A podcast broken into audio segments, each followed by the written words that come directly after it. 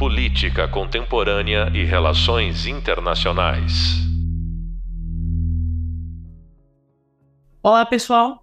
Eu sou Vitor Greenberg, coordenador do curso e professor da disciplina Tecnologia, Comunicação e Relações Internacionais. Se você está chegando por aqui agora, deve estar iniciando seu aprofundamento no tema iniciado na nossa primeira videoaula sobre como a política mudou a internet. Nesse nosso segundo podcast, intitulado O Facebook sabe tudo isso mesmo sobre a gente, vamos ter a chance de refletir sobre o contexto da ascensão dessa rede social, os paradigmas que ela rompeu, um crescimento astronômico, tendo sob a sua marca alguns dos principais canais da modernidade, como WhatsApp, Instagram e o Threads, e criticamente pensar sobre a questão envolvendo a privacidade de dados e o papel dos dados no modelo de negócios que eles consolidaram. Inclusive, refletindo sobre isso, a gente se remonta ao longínquo ano de 2004, quando a plataforma se lançou ao mundo como um embrião para conectar universitários. Como a gente, em 19 anos, evoluiu para essa centralidade, em que não só os principais aspectos da nossa vida cotidiana estão refletidos lá, mas basicamente toda a nossa rede social, rede social de amigos, de conhecidos, também se baseia de lá, quase diminuindo a importância do que ela significa no mundo offline. Essa história, ela passa pela transformação que o Facebook passou ao explorar os dados dos usuários. Isso mesmo. Se você lembra dos anos 2010, você sabe o quanto que a discussão sobre os dados foi evoluindo. Durante os primeiros anos das redes sociais, não só pelo crescimento tímido para atingir marcas expressivas de usuários a nível global, mas também pela pouca aplicabilidade para além do conteúdo que era gerado pelo usuário, talvez a gente não tivesse dimensão do que era coletado e para que aquilo fosse coletado. O escândalo do Cambridge Analytica, quase 10 anos, foi um divisor de águas para a gente entender o potencial do microtagamento ou da microsegmentação. Vamos ouvir um pouquinho sobre o Bruno Bione, que discutiu no TEDx Pinheiros, em 2018, sobre o porquê que a proteção de dados pessoais importa. Antes da gente apontar o dedo para o Facebook, é importante a gente entender como que a nossa relação com os nossos dados sensíveis, principalmente no mundo digital, foi perdendo um pouco da seriedade e da responsabilidade. E eu sei que pode parecer muito abrasivo falar desse jeito, mas quando você ouvir os exemplos que ele tem para dar, vai ser perceptível de que a gente não levou a sério o quanto que eles são importantes para nossa vida online e offline e as consequências da divisão deles com empresas. Vamos ouvir? Você se lembra onde você estava ontem? E você aí do meio? Você se lembra semana passada por onde que você passou? Você aí de trás, vocês se lembram mês passado por onde vocês andaram? Esse é o tipo de pergunta que imediatamente nos leva a refletir onde nós estivemos fisicamente, por assim dizer, de carne e osso presente. E muitas vezes a gente não para para pensar sobre os nossos likes, sabe? Aquelas nossas curtidas em redes sociais. Os cliques nos vários websites que nós acessamos. Daquela conversa no telefone com a atendente da nossa operadora de celular, com o gerente do nosso banco daquele cadastro que a gente fez na farmácia e a gente deu o nosso CPF em troca de um desconto. Ou mesmo dos vários aplicativos que nós acessamos em nossos smartphones, aparelhos celulares, ao longo da semana, ao longo do mês, ao longo da nossa vida. Em todas essas situações, a gente deixa para trás dados. Dados pessoais, que não são apenas o nosso nome, RG, CPF, endereço, foto, mas todos esses rastros vinculados a nós e que nos identificam. Essas migalhas de informação juntas, elas vão compor um retrato sobre quem nós somos. Nossos gostos, predileções, características, enfim, uma fotografia bastante precisa sobre a nossa personalidade. E é com base nisso que uma série de decisões são tomadas a nosso respeito. Esse nosso avatar, esse nosso corpo eletrônico, ele nos leva para lugares que às vezes nós nem sabemos quais. Agora, fiquem com isso em mente. Posso interromper com uma provocação? A BBC, ela fez uma crítica de um documentário que ficou relativamente famoso é, há uns três anos atrás. Quando ele começar a explicar, vocês vão perceber por quê. E olha como essa crítica ao documentário faz total sentido com o que o Bruno está falando dois tipos de indústria que chamam seus clientes de usuários: a indústria das drogas ilegais e a indústria de softwares e tecnologia. Se você assistiu o documentário O Dilema das Redes, onde essa e outras frases chocantes aparecem, você muito provavelmente pensou duas vezes ou levou um susto quando, por exemplo, recebeu uma nova notificação pelo seu telefone. Esse filme foi lançado no Festival de Sundance em fevereiro desse ano, mas viralizou mesmo agora, em setembro, quando entrou para o catálogo da Netflix. Esse docudrama, uma mistura de documentário com cenas dramatizadas, é uma oportunidade rara de entender o que acontece do outro lado das telas de computadores, de tablets, de celulares. Eu estou falando das mesas de decisão dos gigantes de tecnologia como o Facebook, o Twitter, o YouTube e o Google. O dilema das redes mostra como o vício em redes sociais e aquela letargia que a gente sente às vezes quando a gente fica rolando, rolando, rolando e ao mesmo tempo não lendo nada na nossa timeline, elas não são efeitos colaterais do uso exagerado das plataformas como muita gente pode pensar. Não, elas são propositais, são fruto de estratégias cuidadosamente pensadas para, segundo o documentário, deixar a gente preso nessas redes, manipular as nossas emoções e as nossas vontades e também mudar a maneira como a gente pensa e se comporta em troca do nosso tempo. Vejam que essa discussão que o dilema das redes traz, e aliás eu recomendo muito que se vocês têm interesse nesse tema, vocês assistam esse documentário. Lógico, como ele falou, existem alguns excessos na dramatização dos depoimentos, mas ele é muito relevante justamente por isso. Porque quando a gente olha o que o Bruno fala sobre a sessão de dados e como a gente faz isso voluntariamente, e você junta com o fato de que agora uma indústria lida com esses dados para modular o seu comportamento, a gente tem uma pequena pista de por que existe uma crescente tendência na coleta dos dados. Vamos ouvir mais um pouquinho do que o Bruno tem a dizer para fomentar e estruturar essa discussão. Mas que de alguma forma vão impactar as nossas vidas. Ainda mais numa sociedade cada vez mais movida e orientada por dados. E isso já está acontecendo agora. É só a gente olhar para as nossas atividades do cotidiano, em que esse nosso avatar, esse nosso corpo eletrônico, os dados que são coletados sobre nós, têm impactos nas nossas vidas nos dias a dias. Por exemplo, não é mais o gerente do seu banco que vai aprovar ou vai negar o seu crédito, mas é o famoso sistema. O sistema vai processar uma série de dados sobre você, como por exemplo, a conta de luz que você deixou de pagar, a conta de água que você pagou com atraso ou de maneira pontual. O sistema vai processar esses dados, vai calcular todas essas informações e vai retornar um resultado. Se você é um bom ou mau pagador.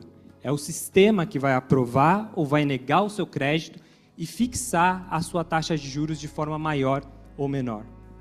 Plano e seguro de saúde, a mesma coisa.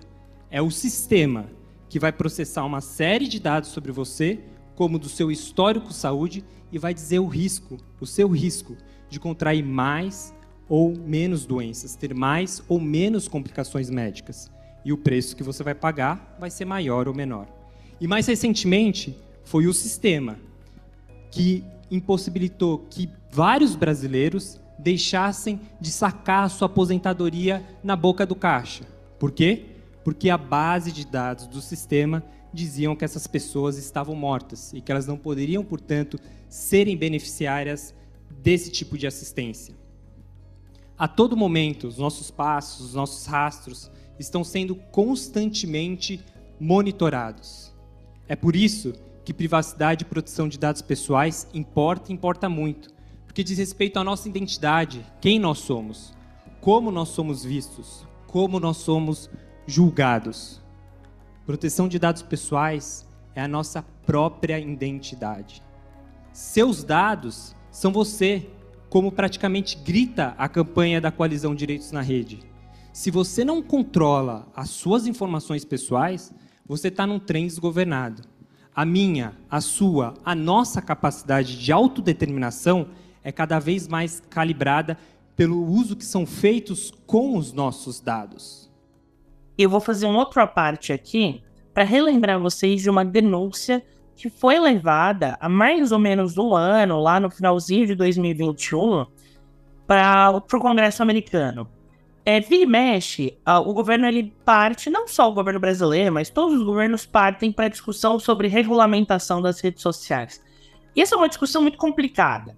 Ao mesmo tempo que a gente entende que não dá para as próprias empresas fazerem autorregulação, porque como a gente consegue perceber, cada vez é mais impactante a forma com que eles se relacionam com os usuários, né?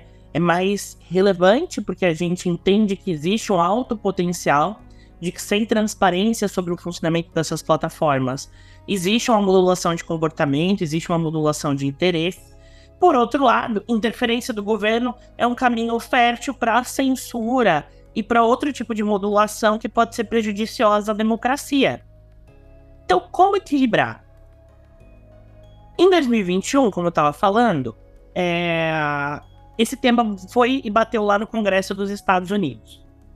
Vou dividir com vocês uma matéria que a TV Brasil fez sobre o depoimento de uma ex-diretora de produtos do Facebook contra a empresa no Senado americano é muito importante, é bem curtinho esse depoimento e o que a matéria traz, mas é impactante para a gente entender é, essa questão dos dados. Como a gente não tem transparência sobre que tipo de dados são coletados, como eles são coletados, como eles são usados, quanto tempo eles são armazenados, a gente fica refém, a gente não tem esse controle que o Bruno está falando. Olha o que essa ex-diretora aponta. Agora a gente mostra o que é notícia no mundo hoje. Um dia depois de ficar fora do ar em todo mundo, o Facebook voltou a ser notícia. Desta vez, a causa foi o depoimento ao Senado norte-americano de Frances Haugen, ex-gerente de produtos da rede social. Ela acusou a empresa do bilionário Mark Zuckerberg de diversas práticas prejudiciais ao usuário e pediu ajuda aos parlamentares para que tornem mais rígida a legislação que regula a rede social. Frances Hogan não poupou críticas ao Facebook. Ela contou aos senadores que a rede social esconde informações de forma intencional, tanto de usuários quanto de governos, e acusou a empresa de provocar divisões na sociedade, desestabilizar democracias e fazer meninas e mulheres se sentirem mal com seus corpos. Disse ainda que era possível o Facebook mudar e ser uma rede social segura e agradável, mas que a empresa não faria isso sozinha but is clearly not going to do so on its own. A ex-gerente de produtos do Facebook fez um apelo aos senadores para uma maior regulação da rede social, alertando que caso isso não aconteça, a empresa vai continuar colocando o lucro acima da segurança das pessoas. Frances Hogan foi a responsável pelo vazamento à imprensa de uma série de documentos que detalham. O Facebook sabe que oferece conteúdo que pode prejudicar a saúde mental dos jovens. O senador Richard Blumenthal também criticou criticou o Facebook e afirmou que a empresa tem conhecimento de que seus produtos causam dependência, assim como o cigarro, e que as maiores vítimas disso são as crianças e os adolescentes, que hoje se olham no espelho com dúvida e insegurança. Teens today looking at themselves por e-mail, o porta-voz do Facebook, Kevin McLeod, disse que a empresa vê a proteção do usuário como mais importante que aumentar os lucros. Disse ainda que as pesquisas internas vazadas do Facebook não comprovariam que o conteúdo do Instagram é tóxico para os adolescentes. E essa discussão, ela não é uma discussão hermética. Dá para entender de onde o Facebook vem, assim como dá para entender onde se baseia essas denúncias. O Bruno continua na discussão do TED Talk dele, explorando sobre o que acontece quando a gente não tem controle sobre esses dados. Vamos ouvir mais um pouquinho. Por isso, privacidade e proteção de dados pessoais importa importa muito. E proteger significa estabelecer as regras do jogo, do que podem ser feitos ou não com os nossos dados. Um manual de instruções não só para proteger a pessoa de carne e osso por trás desses dados, mas para gerar principalmente confiança. Confiança entre nós, cidadãos, entre organizações públicas e privadas que se valem, que fazem uso desses dados, para os seus modelos de negócio, para suas atividades comerciais, para a formulação de políticas públicas. Proteção de dados pessoais é uma questão para não gerar paralisia sobre isso. E se a gente não tem essa confiança, a gente começa a encarar problemas. Uma das questões do que seriam essas regras claras, as regras do jogo, um exemplo bem concreto. Um dos princípios, um dos direitos nossos significa dados de qualidade, princípio da qualidade. E agora a coisa fica mais séria desde que o Brasil aprovou uma lei geral de proteção de dados pessoais. O que, que significa qualidade dos dados? Significa que esse nosso avatar, esse nosso corpo eletrônico, ele deve ser correto, ele deve ser atualizado, ele deve ser fidedigno com a nossa personalidade. Porque caso contrário, se esse nosso avatar, esse nosso corpo eletrônico não for fidedigno com quem nós realmente somos, decisões sobre nós vão ser equivocadas, vão ser erradas. E elas devem ser corretas. Justamente o contrário do que está acontecendo hoje em dia com os bloqueadores de publicidade online. Quem nunca é, foi perseguido por uma publicidade? Aquela publicidade que te persegue, há oito meses e, como brinca o jornal sensacionalista, deveria ser presa, porque perseguiu a sapatilha a mulher durante oito meses. Esse é um exemplo eloquente de como que os nossos dados nos representam, nos projetam. E se você não tem a proteção desses dados, você perde o quê? Você perde confiança. A gente fica incomodado quando essa publicidade praticamente nos assalta. É por isso que, se você for olhar para essas capas de jornais, como o do The Guardian, do New York Times, e esse gráficozinho, vocês vão ver que em pouco mais de um ano, mais do que duplicou a adoção de bloqueadores de publicidade online. Em pouco mais de um ano, nós começamos a instalar cada vez mais bloqueadores de publicidade em nossos computadores, em nossos smartphones. Por quê? Porque a troca desses dados já não faz mais tanto sentido a gente já não vê mais tanta utilidade, a gente já não tem mais tanta confiança nisso tudo. Por isso que proteção de dados pessoais importa e importa muito. Estabelecer regras, direitos e deveres de todos os atores desse ecossistema, mais uma vez, não protege só o cidadão, mas traz confiança para todo esse ecossistema. Dados, por exemplo, de qualidade é o pressuposto para qualquer tomada de decisão mais eficiente. Por exemplo, se o banco sabe melhor o seu consumidor, a capacidade de pagamento do seu consumidor, se os dados são de qualidade, ele vai dar um empréstimo que não vai gerar endividamento para aquele consumidor, para aquele cidadão. E o banco não vai ter prejuízo. Mesma coisa na área da saúde, diagnósticos mais precisos. Mesma coisa na área de formulação de políticas públicas, para aqueles que realmente precisam e não que fraudam o sistema privacidade proteção de dados pessoais importa e importa muito. E diz respeito, em última análise, para que não haja um curto-circuito em nossas vidas. Porque, caso contrário, vai haver uma ditadura dos dados. São eles que movem, que determinam os rumos da nossa própria sociedade.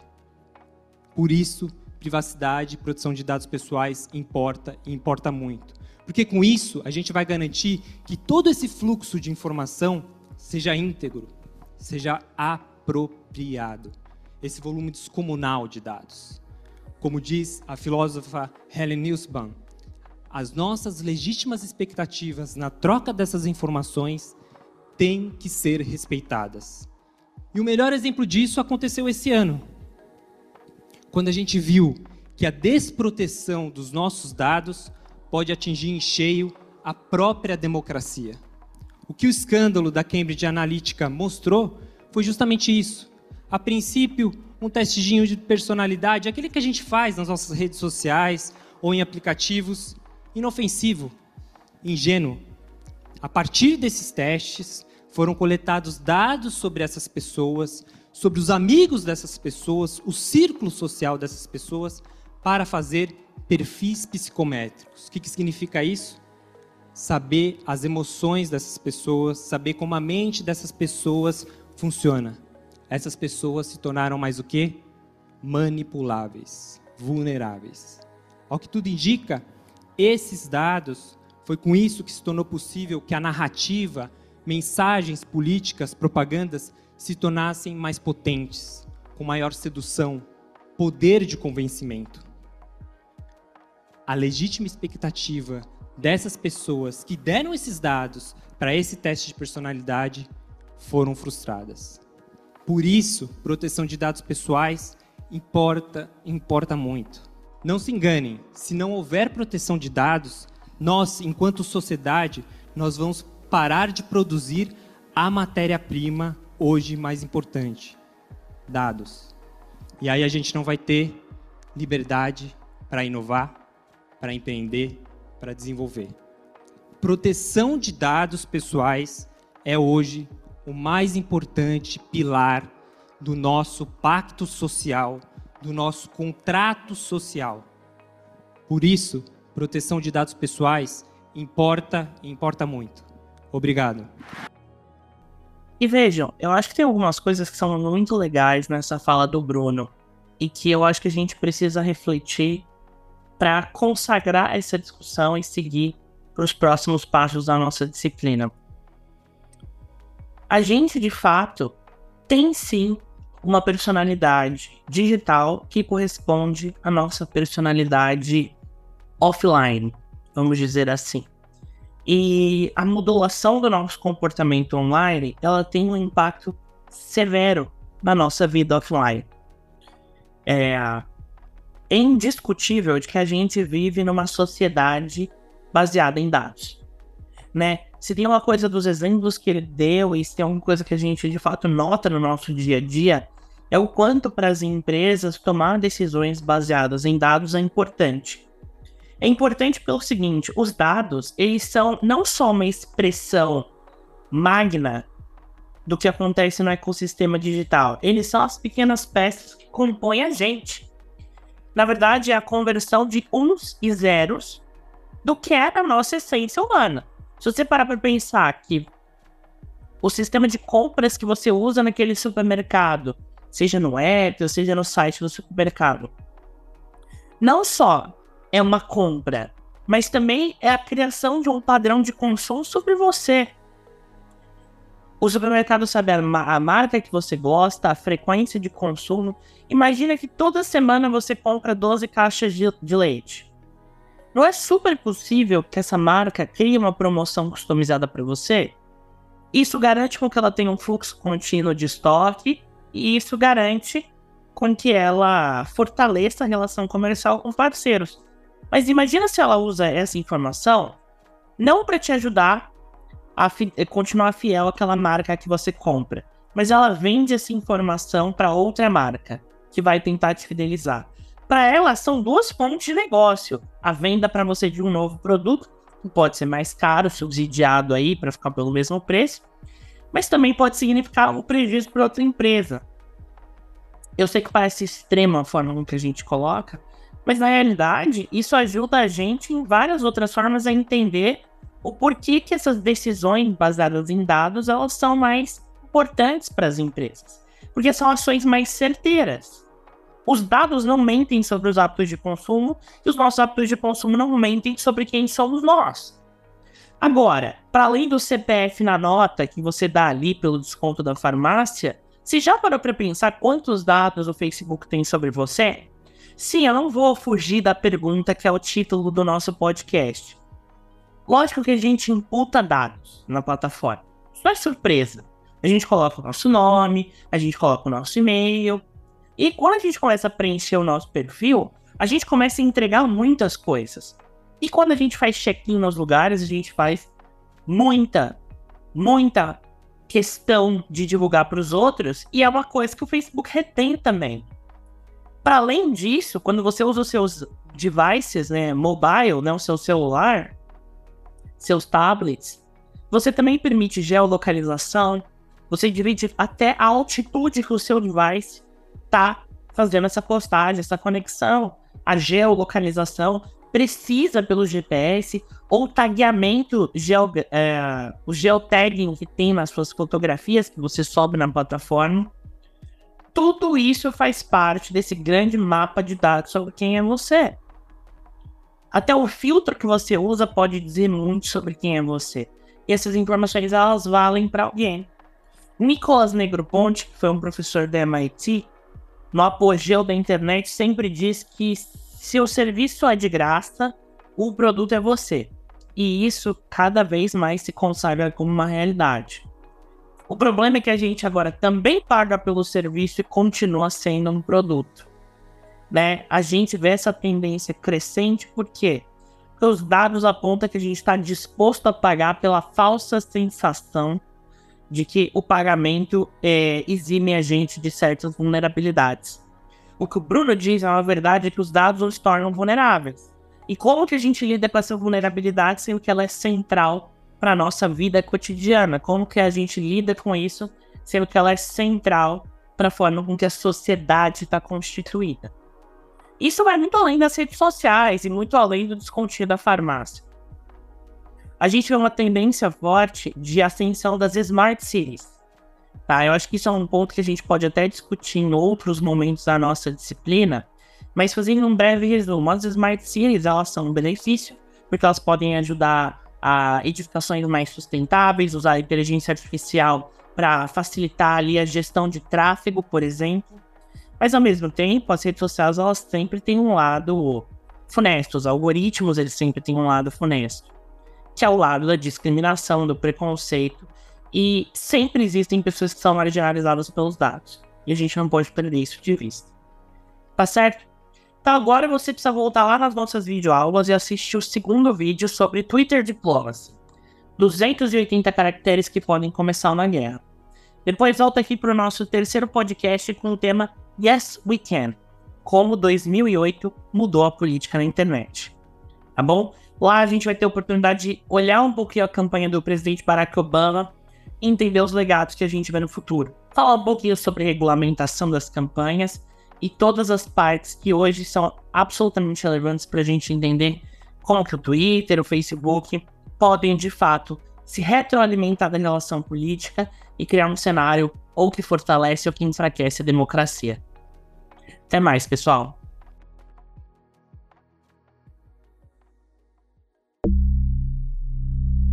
Política Contemporânea e Relações Internacionais.